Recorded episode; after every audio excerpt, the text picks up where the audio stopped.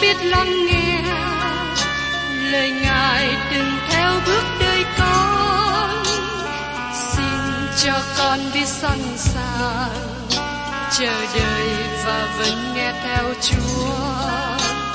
Xin cho con biết sẵn sàng thực hành lời chúa đã truyền ban. Hân hoan chào mừng quý vị đón nghe chương trình Tìm hiểu Thánh Kinh. Đây là một chương trình học kinh thánh liên tục và hệ thống trong thời gian 5 năm. Chúng ta sẽ lần lượt khảo sát từ sáng thế ký cho đến khải huyền. Mục sư tiến sĩ Mcky là người được Chúa dùng để sáng lập và thực hiện chương trình này. Ông tin rằng lời của Đức Chúa Trời có khả năng đáp ứng mọi nhu cầu cho tất cả mọi người trên thế giới, không phân biệt chủng tộc, văn hóa, trình độ tuổi tác hay phái tính.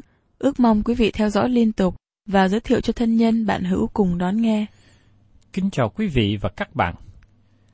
Trong chương trình tìm hiểu Thánh Kinh kỳ trước, tôi đã cùng với các bạn tìm hiểu phần đầu của sách Nhã ca đoạn 1. Nói về tình yêu của Chúa đối với con người của chúng ta. Qua hình ảnh tình yêu của người chồng đối với người vợ, của chàng rể đối với cô dâu.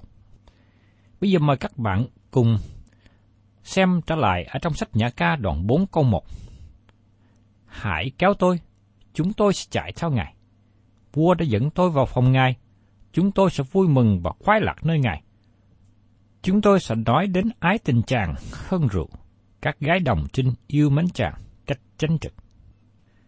Thưa các bạn, đây là một phân đoạn tuyệt vời của Kinh Thánh.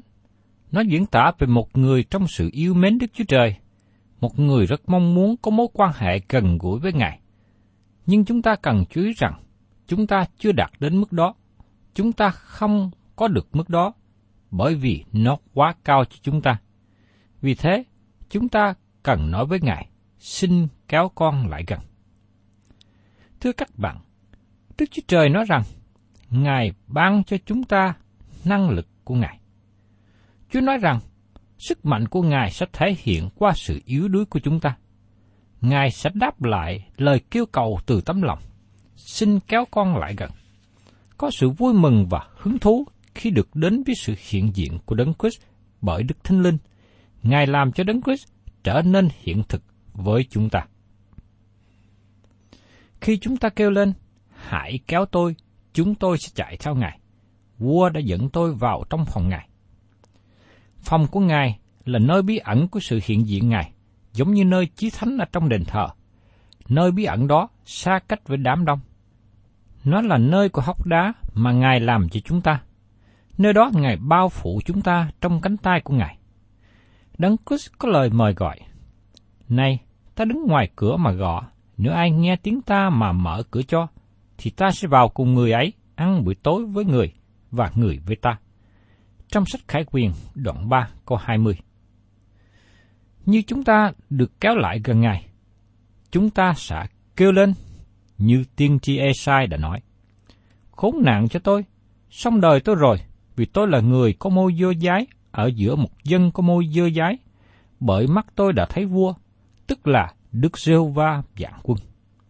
Trong Esai đoạn 6 câu 5. Nhưng vua đem tôi vào trong phòng Ngài. Ngài là đấng ban cho sự cứu rỗi. Ngài dùng than lửa đỏ từ nơi bàn thờ đụng đến môi lưỡi của chúng ta. Ngài là đấng làm một của lễ cao trọng. Chúa Giêsu đã nói ở trong sách Giăng đoạn 10 câu 10. Kẻ trộm chỉ đến để cướp giết và quỷ diệt, còn ta đã đến hầu cho chiên được sự sống và sự sống dư dật. Sứ đồ Giăng cũng viết trong thơ Giăng thứ nhất đoạn 1 câu 4.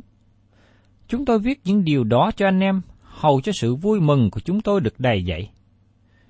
Chúa có một ý nghĩa trên đời sống của chúng ta, làm cho chúng ta được cao hơn. Xin chúng ta đừng sống với hình thức bề ngoài, nhưng điều chủ yếu là chúng ta để ý và nhận biết đến sự hiện diện của Chúa trên đời sống của mình. Các bạn có kinh nghiệm điều này chưa? Các bạn có nhận biết như thế chưa? Hãy kéo tôi, chúng tôi sẽ chạy theo chàng. Vua đã dẫn tôi vào phòng ngài, chúng tôi sẽ vui mừng và khoái lạc nơi chàng. Chúng tôi sẽ nói đến ái tình chàng hơn rượu. Các gái đồng trinh yêu mến chàng cách chánh trực. Thưa các bạn, nếu các bạn là con cái của Đức Chúa Trời, các bạn có thể luôn biết rằng Đức Chúa Trời yêu thương các bạn. Tình yêu của Đức Chúa Trời được ban cho rời rộng đến lòng của chúng ta bởi Đức Thánh Linh. Ngài muốn làm cho tình yêu của Ngài trở nên hiện thực cho chúng ta. Ngài muốn bày tỏ tình yêu của Ngài. Phaolô đã khuyên các cơ đốc nhân ở trong Ephesos đoạn 5 câu 18 và 19. Đừng say rượu, vì rượu xui cho luôn tuần, nhưng phải đầy dậy Đức Thánh Linh. Hãy lấy những ca vịnh thơ thánh và bài hát thiên liêng mà đối đáp cùng nhau và hết lòng hát mừng ngợi khen Chúa. Chúng ta cần luôn ngợi khen Đức Chúa Trời với cả tâm lòng. Thưa các bạn, đời sống cơ đốc nhân là một câu chuyện tình yêu. Chúng ta yêu Ngài bởi vì Ngài đã yêu chúng ta trước. Ngài yêu chúng ta rất nhiều đến nỗi hiến chính Ngài cho chúng ta. Giờ đây, Ngài nói với chúng ta, ta muốn tình yêu của các con. Ngài muốn chúng ta bày tỏ một ấn chứng, một dấu hiệu. Nếu các bạn không yêu Chúa, xin đừng tiếp tục làm giả bộ nữa. Chúng ta cần phải thành thật trong cả mọi sự. Vì nó sẽ trở nên vô nghĩa nếu các bạn không yêu Ngài, các bạn không thành thật với Ngài. Giờ đây xin các bạn hãy lắng nghe sự đáp ứng về tình yêu của người tin nhận Chúa được diễn đạt ở trong Thi Thiên đoạn 63. Hỡi Đức Chúa Trời, Chúa là Đức Chúa Trời tôi, vừa sáng sớm tôi kêu cầu Chúa. Trong một đêm khô khan, cực nhọc, chẳng nước, linh hồn tôi khát khao Chúa, thân thể tôi mệt mỏi về Chúa. Đặng đem sự quyền năng và sự vinh hiển của Chúa, như tôi đã nhìn xem Chúa tại trong nơi thánh vì sự nhân từ Chúa tốt hơn mạng sống, môi tôi sẽ ngợi khen Chúa. Như vậy, tôi sẽ chúc phước Chúa trọn đời tôi, nhân danh Chúa, tôi sẽ giơ tay lên. Linh hồn tôi được no nê, dường như ăn tỉ xương và mỡ. Thật, tôi sẽ lấy môi vui vẻ mà ngợi khen Chúa.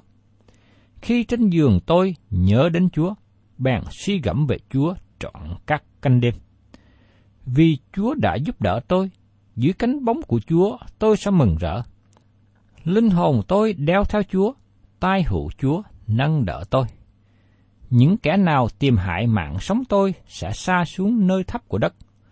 Chúng nó sẽ bị phó cho quyền thanh gươm, bị lầm mồi cho chó cáo.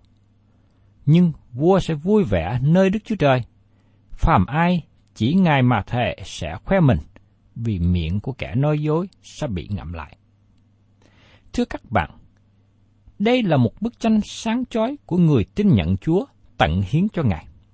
Đời sống của người đó vui thỏa và hưởng được những phước lành trong mối quan hệ gần gũi với Đức Chúa Trời. Và tiếp đến, chúng ta để ý đến hình ảnh của một cô gái làm việc bị sạm nắng. Ở trong sách Nhã ca đoạn 1, câu 5 và câu 6. Hỡi các con gái Jerusalem, tôi đen song xinh đẹp, như các trại kê đa, như mạng trắng của Salomon. Chớ dòm xem tôi bởi vì tôi đen, mặt trời đã dọi nám tôi. Các con trai của mẹ tôi giận tôi, đã đặt tôi coi giữ giường nho. Còn giường nho riêng của tôi, tôi không coi giữ. trại kế đa được làm bởi da chiên đen hay là da dê đen. Ngay cả trong thời nay, chúng ta có thể thấy nhiều người sống căng trong các liều trại màu đen như vậy. Tại đây, khi cô gái nói rằng cô ta đen, cô ta không phải nói về dòng tộc của người da đen. Cô ta là người con gái Do Thái sống ở khu vực Sunem. Cô giải thích việc cô trở nên đen bởi vì cô là người chăn chiên làm việc ngoài trời nắng. Gia đình của cô là người chăm sóc vườn nho của vua Salomon. Cô ta đen vì nắng ăn. Dầu cô ta đen, nhưng cô ta vẫn đẹp.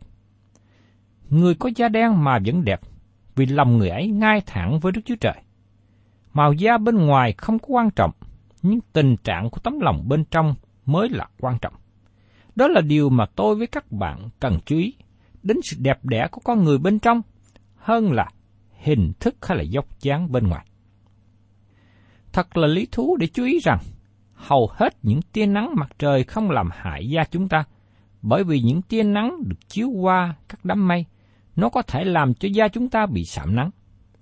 Nhưng cũng có một ít tia nắng gây bệnh ung thư. Vì thế bác sĩ cảnh giác là chúng ta nên đội nón khi đi ra ngoài nắng.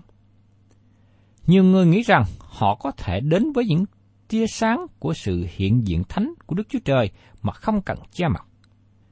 Tôi xin nói với các bạn, không ai có thể đến trong sự hiện diện thánh của Đức Chúa Trời mà không nhờ sự che đậy bởi sự công bình của Đấng Christ. Đó là sự bảo vệ của chúng ta. Một trong những ý nghĩa khác, chúng ta được che chở dưới cánh bóng của Ngài. Các bạn và tôi cần mặc áo công nghĩa của Đấng Christ khi đến trong sự hiện diện của Đức Chúa Trời. Trở lại với cô gái da đen vì sạm nắng. Cô ta làm việc ở bên ngoài. Các anh chị của cô ta giận cô và bắt cô làm việc ngoài vườn nho. Vì thế cô nói, Các con trai của mẹ tôi giận tôi, đã đặt tôi coi giữ vườn nho, còn vườn nho riêng của tôi, tôi không coi giữ. Đây là hình ảnh của một cô gái phát họa về chính mình.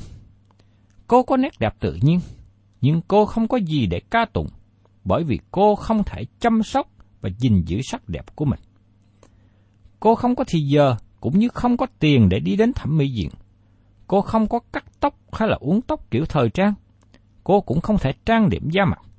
Cô cũng không thể làm bất cứ điều gì để tăng sắc đẹp. Cô bỏ qua một bên, bởi vì cô phải lo làm việc vất vả ở ngoài trời. Con người không có đẹp đẽ trước sự hiện diện của Đức Chúa Trời. Đôi khi chúng ta nghĩ rằng Đức Chúa Trời chú ý đến chúng ta bởi vì chúng ta đẹp, chúng ta dễ thương. Thật sự, chúng ta rất xấu, chúng ta đen vì sạm nắng. Chúng ta không có sự đẹp đẽ để được Đức Chúa Trời thuốc. Nhưng Chúa nói rằng, Ngài sẽ làm cho chúng ta trở thành cô dâu tốt đẹp.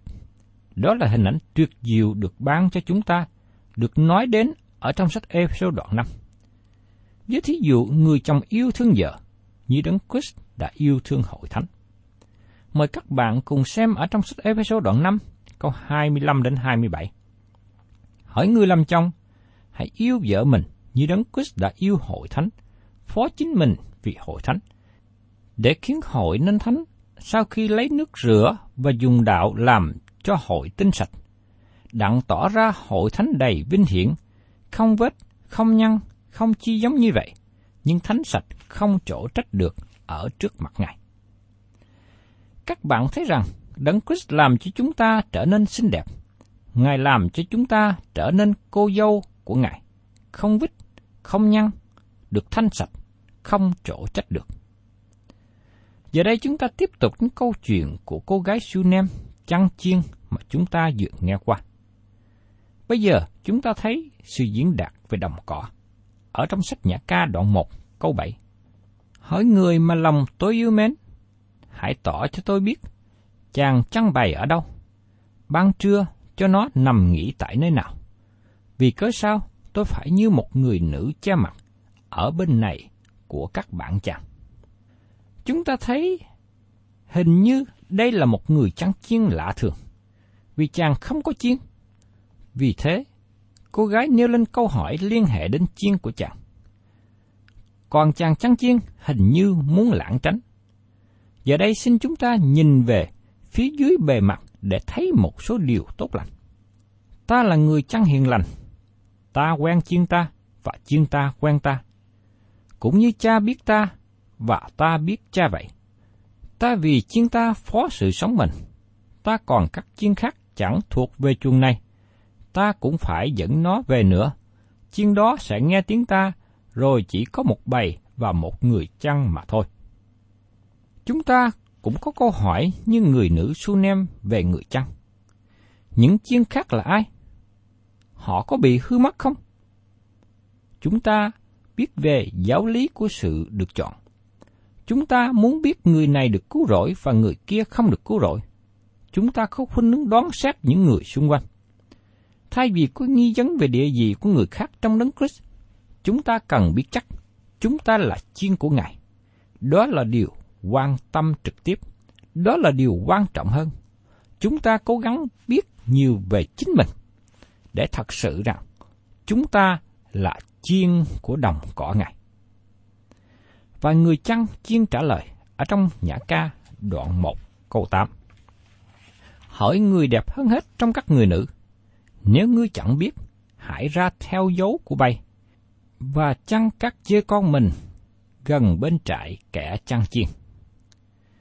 Những dê con cần sữa, những dê con cần được nuôi dưỡng, tất cả chúng ta cần ở trong số đó. Sứ đồ phi nói một cách tương tự. Ở trong sách phi thứ nhất đoạn 2 câu 2. Hãy ham thích sự thiên liêng của đạo như trẻ con mới đẻ dậy, hầu cho anh em nhờ đó lớn lên mà được rỗi linh hồn. Sau đó chàng chăn chiên nói tiếp, và chăn các dê con mình gần bên trại kẻ chăn chiên.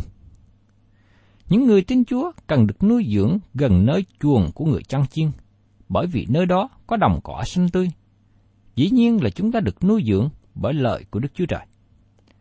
Chúng ta cần được nuôi dưỡng bởi lời của Đức Chúa Trời để chúng ta đem lời của Đức Chúa Trời cho người khác nữa. Cô dâu của Đấng Christ là người sẽ trình diện với Đấng Christ trong tương lai, cần đem lời của Ngài ra hôm nay. Tôi thấy rằng hội thánh của Chúa ngày hôm nay đang thiếu sót công tác này. Hỏi người đẹp hơn hết trong các người nữ, nếu ngươi chẳng biết, hãy ra theo dấu của bạn. Có nhiều điều mà chúng ta không có câu trả lời.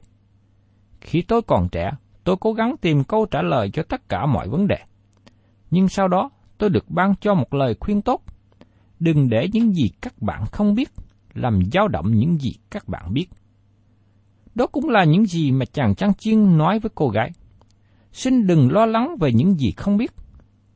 Có một điều cần làm cho chắc, đó là trách nhiệm nuôi chiên, cho chiên ăn đầy đủ.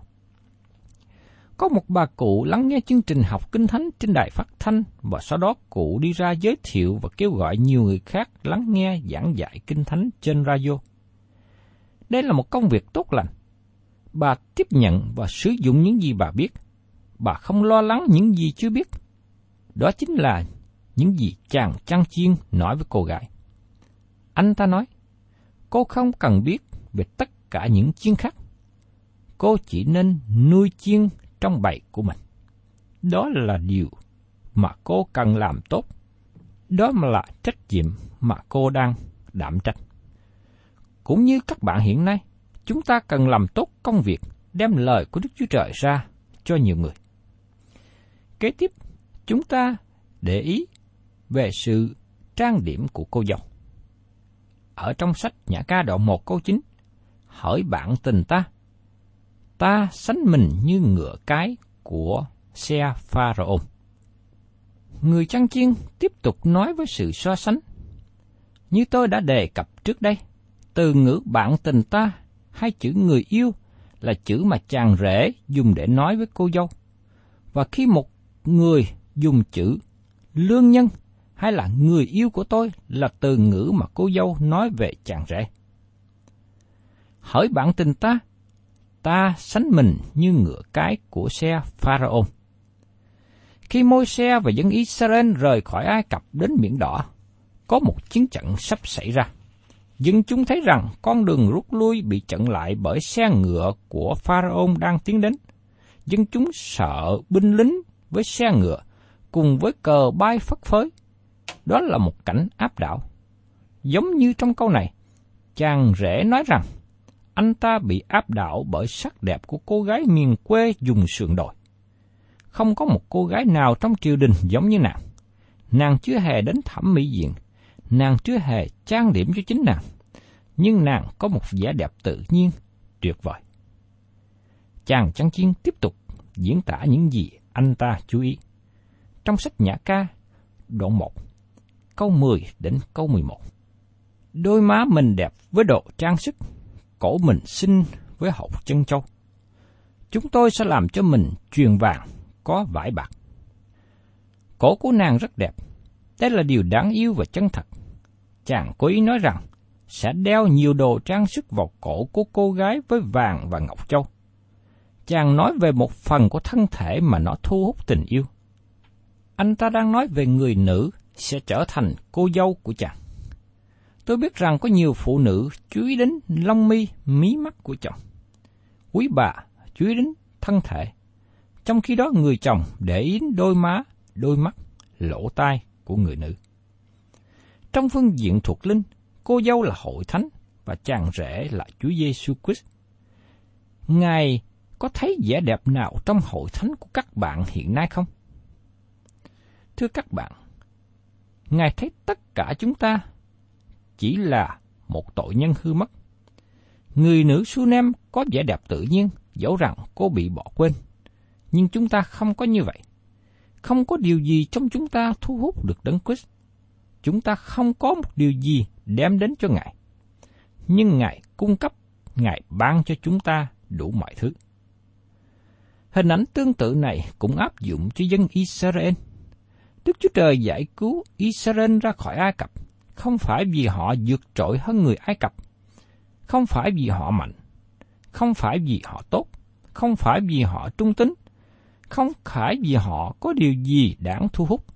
Nhưng Đức Chúa Trời giải cứu Israel bởi vì họ kêu cầu với Ngài. Tất cả những điều này tùy thuộc vào tình yêu thương và ân điển của Ngài. Dân Israel ở trong tình trạng tuyệt vọng và Đức Chúa Trời ban cho họ sự giải cứu. Đức Chúa Trời nhớ lại giao ước đã lập với Abraham, Isaac và Jacob. Đức Chúa Trời thành tín với lời của Ngài. Khi Ngài đã hứa điều gì, Ngài sẽ làm. Ngài giữ tốt lời giao ước. Chúng ta đang ở trong tình trạng hư mất. Vì thế, Đức Chúa Trời ban cho chúng ta sự cứu rỗi.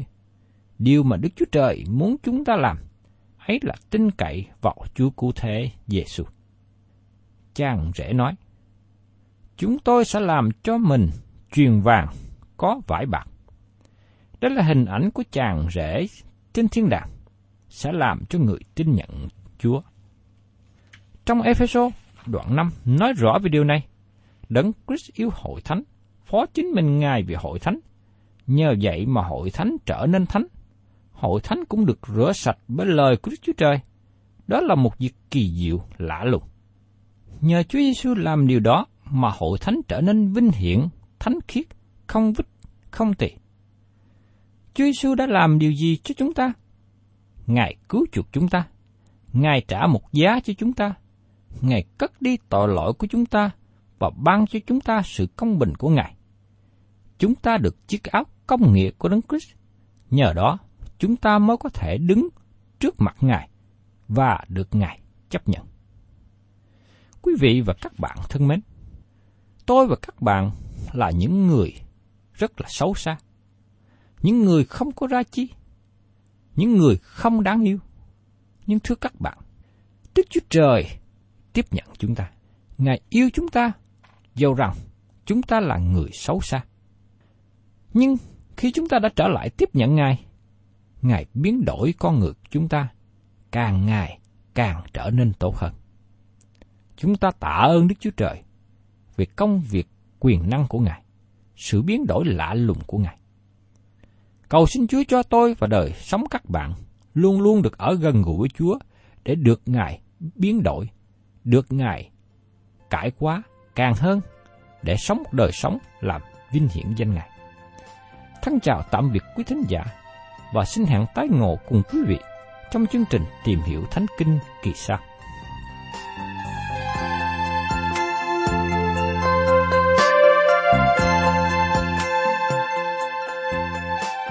Cảm ơn quý vị đã đón nghe chương trình Tìm hiểu Thánh Kinh. Nếu quý vị muốn có loạt bài này, xin liên lạc với chúng tôi theo địa chỉ sẽ được đọc vào cuối chương trình. Kính chào quý thính giả.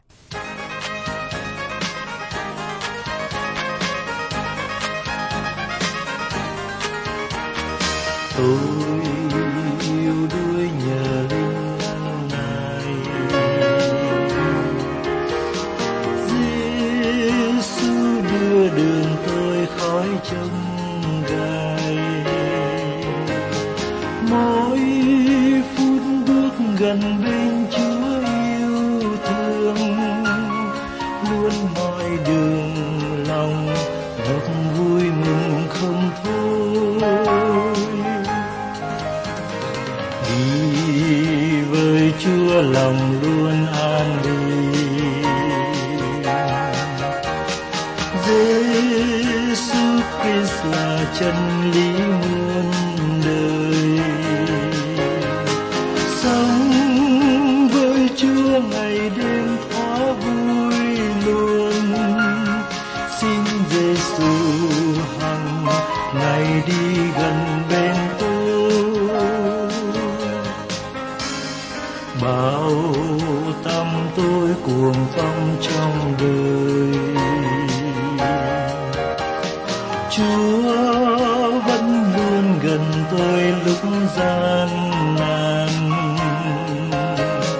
gánh vác hết buồn lo đắng cay.